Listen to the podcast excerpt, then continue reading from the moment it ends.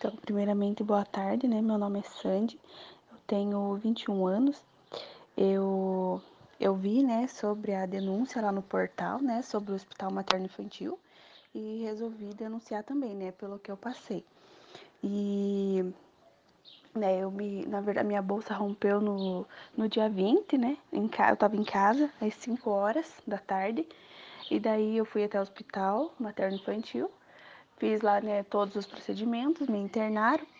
Fiquei lá até o dia 22, é, com dor e eles sem fazer nada. Daí, quando foi no dia 22, às 2h34, a minha bebê nasceu. Daí, quando foi no dia seguinte, no dia 23, às 7 horas da manhã, ela faleceu.